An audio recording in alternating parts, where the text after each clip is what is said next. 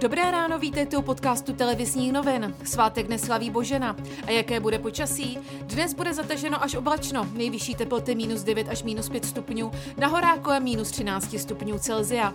A teď ke zprávám. Poslanci by dnes měli rozhodnout o návrhu vlády na v pořadí šesté prodloužení stavu nouze. Kabinet premiéra Andreje Babiše žádá i tentokrát dalších 30 dní. Vláda v rámci boje proti pandemii nevyloučila možnost úplného uzavření celých nejhůře zasažených regionů.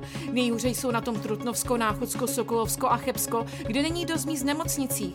Případné uzavření oblastí dnes projedná vláda. Souvislosti s očkováním proti koronaviru zemřel v Česku první člověk, informoval o tom státní ústav pro kontrolu léčiv. Jednalo se o seniora, u kterého se po podání vakcíny objevily nežádoucí účinky. Ty výrazně zhoršily jeho zdravotní stav. Podle státního ústavu pro kontrolu léčiv se jednalo o těžce nemocného seniora, který měl po podání vakcíny běžné nežádoucí účinky jako nechutenství, nevolnost, zvracení nebo únava. Ústav se nadále případem zabývá.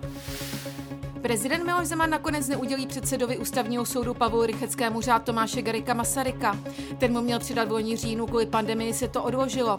Podle prezidenta Rychecký poškodil Českou republiku. Zemana nazvedl nález ústavního soudu, kterým byla zrušena část volebního zákona zvýhodňující velké strany, a to několik měsíců před parlamentními volbami.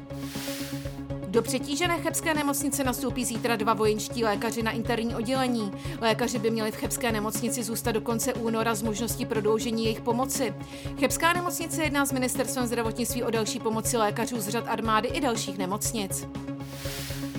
Slovensko od pondělí 15. února zavede povinnou 14-denní karanténu pro všechny cestovatele ze zahraničí. Karanténu bude možné ukončit po 8 dnech negativním testem. Karolína Plíšková na Australian Open válí. Po vítězství nad američankou Kolincovou postoupila v Melbourne už do třetího kola.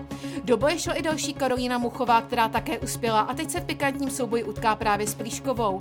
Vypadla Barbara Krejčíková, která prohrála 0-2 s ruskou Alexandrovovou. Aktuální informace a zprávy najdete na webu TNCZ.